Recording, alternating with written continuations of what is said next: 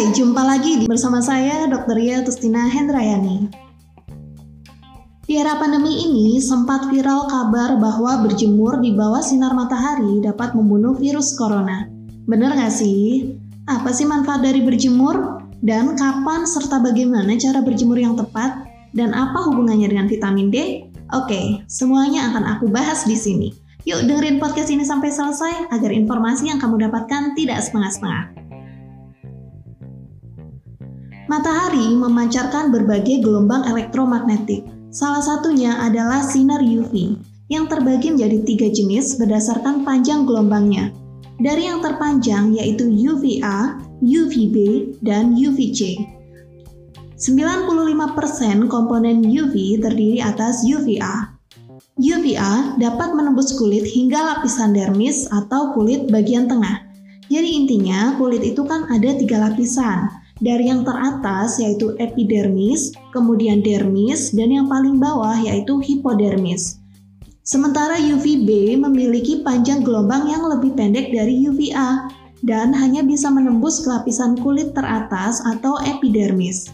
Nah, UVB ini adalah komponen dari sinar matahari yang paling banyak manfaatnya untuk kesehatan tubuh kita. Berbeda dengan UVC yang merupakan tipe radiasi yang paling merusak. Tetapi untungnya UVC ini sudah difiltrasi sempurna di atmosfer bumi nih, sehingga tidak bisa mencapai ke permukaan bumi. Lalu, apa sih fungsi dari UVB ini? UVB ini membantu mengkonversi vitamin D yang inaktif atau tidak aktif menjadi vitamin D yang aktif di dalam tubuh kita. Vitamin D yang aktif ini berguna untuk kesehatan tulang, gigi, untuk memperbaiki mood. Karena apa? Karena vitamin D ini mampu mengaktifkan sintesis hormon serotonin atau hormon bahagia di dalam tubuh kita, sehingga menghindarkan kita dari depresi. Kemudian vitamin D yang aktif ini dapat memperbaiki kualitas tidur kita, karena vitamin D mampu meningkatkan produksi hormon melatonin. Jadi hormon melatonin ini adalah hormon yang mengatur siklus tidur kita, mulai dari rasa kantuk, tidur, hingga terbangun.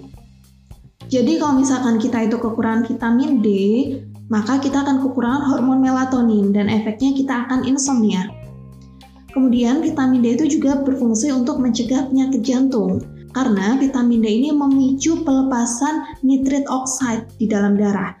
Jadi nitrit oxide ini dia itu berfungsi untuk vasodilatasi atau untuk melebarkan pembuluh darah sehingga dapat mencegah kita dari penyakit hipertensi. Nah, yang terpenting di era pandemi ini adalah vitamin D itu berfungsi untuk meningkatkan imunitas tubuh. Jadi, sistem imun kita itu terdiri dari banyak sel. Salah satunya adalah sel T yang juga dikenal sebagai sel pembunuh. Nah, Sel T ini tugasnya adalah berpatroli mencari musuh, dan jika ia bertemu dengan bakteri atau virus, maka akan dia lawan dan dia bunuh. Nah, vitamin D ini akan mengaktifkan sel T dan juga membantu sel T untuk bekerja menjadi lebih aktif. Jadi, sel T ini menjadi lebih maksimal dalam melaksanakan tugasnya. Nah, jadi intinya berjemur di bawah sinar matahari itu bukan untuk membunuh virus secara langsung. Ingat, virus tidak akan mati tergoreng dengan kita berjemur guys. Sebuah penelitian di Prancis menyebutkan bahwa ketika virus dipanaskan pada suhu 92 derajat selama 15 menit, itu ternyata sel-selnya benar-benar tidak aktif. Nah, saat virus itu dipanaskan pada suhu 60 derajat Celcius selama 60 menit dan 56 derajat Celcius selama 30 menit, ternyata dapat menurunkan infektivitas virus. Namun, juga masih ditemukan virus yang tetap aktif. Jadi intinya kalau misalnya kita berjemur itu untuk membunuh virus secara langsung, ingat kita akan tergoreng duluan guys sebelum mencapai ke suhu 56 derajat Celcius, apalagi 92 derajat Celcius bisa luka bakar derajat 4 gitu ya. Karena itu semua tidak mungkin karena kalau kita demam aja itu tidak akan mencapai 56 derajat Celcius. 40 derajat Celcius aja itu kita udah bisa kejang-kejang gitu ya. Nah, Walaupun manfaat yang kita dapatkan dari berjemur itu sangatlah banyak, tapi jika kita berjemur dengan cara dan juga waktu yang tidak tepat, maka hal itu dapat berbahaya. jika kita berjemur terlalu lama, kulit bisa gosong dan beresiko terkena kanker kulit. Jadi bukan hanya coronanya aja nih yang tergoreng, tapi malah kulit kita yang bisa gosong gitu ya. Dan juga dapat menyebabkan kerusakan mata seperti fotokonjungtivitis. Lalu bagaimana sih cara berjemur yang tepat agar tidak berbahaya? Sebenarnya banyak sekali pendapat para ahli yang berbeda-beda gitu ya tentang kapan waktu berjemur yang baik. Sebenarnya semuanya itu mengeluarkan teorinya masing-masing. Ada yang bilang jam 8, jam 10, dan banyak lagi ya sampai ada tim penganutnya masing-masing. Aku tim jam 8, aku tim jam 10, aku tim jam 12. Sebenarnya untuk setiap kondisi ini berbeda-beda ya nggak bisa dipaksakan gitu ya. Berjemur yang baik itu harus jam 8, harus jam 10. Itu semua tergantung pada beberapa hal gitu. Seperti apa sih? Tentunya yang pertama tergantung tergantung dari letak bujur dan juga letak lintang tiap daerah. Tentunya dari Sabang sampai Merauke ini beda-beda gitu ya. Kemudian yang kedua juga tergantung dari tinggi rendahnya lokasi. Akan sangat berbeda ketika kita berjemur di pegunungan dan juga di pantai. Kemudian yang ketiga itu bergantung musim. Negara dengan empat musim dan dengan dua musim tentunya berbeda. Berjemur jam 10 di musim dingin dengan jam 10 di musim kemarau sangat berbeda ya. Yang keempat itu tergantung dari polusi. Berjemur jam 10 di desa dan di kota tentunya juga akan sangat berbeda. Yang kelima itu tergantung dari warna kulit. Warna kulit yang berbeda itu berpengaruh pada kadar melanin. Jadi, melanin adalah payung bagi kulit kita, di mana orang dengan kulit hitam memiliki lapisan melanin yang banyak dibandingkan dengan orang kulit putih. Jadi, orang dengan kulit gelap itu membutuhkan waktu yang lebih lama untuk berjemur jika dibandingkan dengan orang yang kulitnya putih. Jadi misalkan orang dengan kulit sawo matang itu butuh waktu 30 menit untuk berjemur, maka orang kulit gelap itu ya kira-kira sekitar 45 menit lah. Dan orang yang lebih putih itu sekitar 20 menit gitu ya. Nah, Lalu yang baik itu seperti apa sih? Apakah ada patokan tertentu dalam berjemur sesuai hal yang disampaikan tadi? Dan bagaimana kita tahu kalau berjemur kita itu udah efisien atau belum gitu ya? Nah, sampai sekarang sih aku masih belum menemukan jurnal yang membahas secara rinci tentang panduan berjemur yang sesuai dengan uh, hal-hal uh, di atas gitu ya. Jadi cara terbaik untuk kita tahu apakah berjemur kita itu sudah efisien atau belum, tentunya dengan cara kita harus mengecek nih kadar vitamin D di dalam tubuh kita itu sudah cukup apa belum. Karena sesuai tadi bahwa kita berjemur itu kan tentunya untuk mengaktifkan vitamin D yang tidak aktif jadi vitamin D yang aktif gitu kan. Jadi kalau kita ingin tahu uh, seberapa efisien kita berjemur ya harus ngecek vitamin D yang ada di dalam tubuh kita itu sudah cukup atau belum. Caranya bagaimana? Jadi kita bisa cek lab gitu ya, mengukur kadar vitamin D25OH.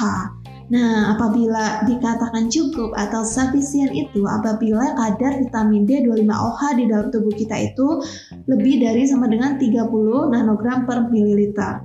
Dikatakan insufficient atau kurang cukup gitu ya apabila kadarnya di bawah itu atau sekitar 20 sampai dengan 29 nanogram per mililiter. Dan dikatakan sangat kurang atau defisien itu apabila kurang dari 20 nanogram per mililiter dan kita itu ngeceknya itu bisa diulangi lagi dalam 3 sampai dengan 6 bulan gitu ya. Jadi untuk bisa jadi parameter cukup apa enggaknya ya kita tentunya harus ngecek kadar vitamin D di dalam tubuh kita. Nah, terus kalau misalkan kurang bagaimana nih gitu ya. Nah, tentunya ya bisa ditingkatkan dengan cara yang tadi bisa dengan cara berjemur atau bisa dengan cara konsumsi makanan yang kaya akan vitamin D seperti yogurt, susu, salmon, ikan, keju, kuning telur gitu ya. Dan yang terpenting sebaiknya konsumsi suplemen vitamin D. Nah, untuk dosis yang dianjurkan adalah jika kita defisiensi, artinya dia kurang artinya kurang dari 20 nanogram tadi ya, maka kita harus mengkonsumsi vitamin D dengan dosis 3000 sampai dengan 5000 international unit per hari, sekitar 6 sampai dengan 12 minggu. Dan apabila insufficient artinya 20 sampai dengan 29 tadi ya, kita bisa mengkonsumsi 1000 sampai dengan 2000 international unit per hari. Dan untuk pencegahan apabila kita sudah cukup gitu ya, namun kita uh, ingin mengkonsumsi hanya untuk mencegah biar tidak kekurangan, kita bisa mengkonsumsi 400 sampai dengan 1600 international unit per hari. Lalu kalau misalkan kita kekurangan vitamin D gitu ya, apa sih tanda dan gejala yang muncul? Oke, yang pertama itu biasanya kita rasakan adalah nyeri, kaku tulang, kelemahan otot, rambut rontok, susah tidur, mudah lelah, gangguan mood, mudah sakit, mudah sakit tentunya ya karena sistem imun tubuh kita berkurang. Sebenarnya gejalanya ini tidak spesifik gitu ya. Jadi kalau misalkan buat pastinya tetap kita harus cek kadar vitamin D di dalam tubuh kita. Nah, kalau kekurangan vitamin D ini bisa terjadi rickets atau rakitis gitu ya. Artinya melunaknya tulang pada anak-anak. Kalau misalkan pada anak-anak itu tulangnya bisa lunak atau kita sebut juga sebagai rakitis atau kalau misalkan uh, penelunakan tulang pada dewasa itu kita sebut sebagai osteomalacia itu ya. Jadi kekurangan vitamin D itu bisa menyebabkan tulangnya menjadi melunak. Selain itu juga bisa menyebabkan stunting, osteoporosis, gangguan metabolik seperti penyakit diabetes mellitus, dan juga gangguan jant, uh, gangguan kardiovaskuler menimbulkan penyakit jantung, bisa menimbulkan depresi, keganasan, bahkan gangguan sistem imun. Nah, Kekurangan vitamin D ini juga bisa terjadi karena kita terlalu banyak beraktivitas di dalam ruangan, menggunakan pakaian tertutup, menggunakan sunblock, juga karena kita malnutrisi gitu ya, karena kurangan asupan vitamin D, bisa terjadi karena obesitas, kulit gelap, lansia, di mana penuaan ini ternyata berpengaruh pada produksi vitamin D di dalam kulit. Selain itu, penggunaan obat-obatan juga bisa menurunkan kadar vitamin D seperti penggunaan obat-obatan anti epilepsi. Nah, untuk menentukan waktu berjemur yang baik, teman-teman udah tahu belum nih kalau kita tuh sebenarnya bisa mengecek nih kadar UV gampang banget caranya karena semuanya itu tentunya sudah pada punya smartphone gitu ya. Nah kita bisa lihat yang namanya UV index yang ada di dalam HP kita. Nah biasanya di HP baik itu HP Android ataupun iPhone itu ada UV index. Jadi ada di bagian withernya gitu ya tinggal klik aja. Jadi di bagian kayak um, musim-musim iklim-iklim kayak gitu ya Nah itu tinggal diklik aja. Nanti kalau uh, kalaupun nggak ada tenang aja karena kalian bisa download aplikasinya. Banyak sekali aplikasi UV Index. Jadi apa itu UV Index? Jadi UV Index adalah indeks untuk menjelaskan tingkat paparan radiasi sinar ultraviolet yang berkaitan dengan kesehatan kita. Dengan mengetahui UV Index, kita bisa memantau tingkat sinar ultraviolet yang bermanfaat dan yang dapat memberikan bahaya. Jadi ada empat pengkategorian UV index. Untuk kategori yang pertama yaitu kategori hijau yaitu 0 sampai dengan 2 yaitu resiko bahayanya rendah. Jadi kita aman nih kalau mau berjemur. Untuk kategori yang kedua yaitu kuning yaitu indeksnya 3 sampai dengan 5. Itu artinya resiko bahaya sedang. Untuk yang kategori ketiga yaitu orange yaitu indeksnya 6 sampai dengan 7. Jadi resiko bahayanya tuh tinggi. Nah, kalau kategori yang merah itu 8 sampai dengan 10 itu resiko bahayanya sangat tinggi. Dan kalau ungu itu artinya lebih dari 11 itu resiko bahayanya ekstrim. Jadi jangan sampai kita berjemur di resik yang memiliki resiko bahaya tinggi, sangat tinggi ataupun ekstrim gitu ya. Nah, jadi sebaiknya kita berjemur itu di yang skalanya itu hijau, kuning gitu ya. Jadi jika skalanya tinggi, bahkan ekstrim itu sangat tidak disarankan untuk berjemur. Nah, jadi daripada kita berantem gitu ya soal jam berapa sih untuk berjemur yang baik, mending masing-masing tuh cek kadar vitamin D25OH masing-masing di dalam darahnya, kemudian cek UV index di tempatnya masing-masing. Beruntungnya Indonesia itu kan berada di daerah tropis, jadi kita selalu terpapar matahari itu ya. Namun walau demikian ternyata angka kekurangan vitamin D di Indonesia itu masih cukup tinggi. Contohnya nih untuk ibu hamil 85%-nya itu ternyata kekurangan vitamin D. Kemudian anak-anak usia 6 sampai dengan 12 6 bulan sampai dengan 12 tahun itu ternyata 44%-nya itu kekurangan vitamin D. Untuk wanita 18 sampai dengan 40 tahun itu 63%-nya juga kekurangan vitamin D dan ternyata untuk lansia itu hampir 78,2%-nya itu juga kekurangan vitamin D. Oke, okay, jadi cukup itu penjelasan dari aku tentang manfaat berjemur, tentang bagaimana cara berjemur yang tepat, dan juga apa sih manfaat vitamin D. Jadi tetaplah berjemur dengan cara dan juga alasan yang tepat, biar kita bisa memaksimalkan kadar vitamin D kita, agar kita bisa mendapatkan manfaat yang baik. Oke, okay, tetap sehat dan juga tetap jaga daya tahan tubuh, khususnya di era pandemi ini, dan tetap uh, laksanakan protokol kesehatan yang sudah ditetapkan oleh Kemenkes Oke, okay, cukup sekian podcast dari aku. See you next time on my next podcast. Bye.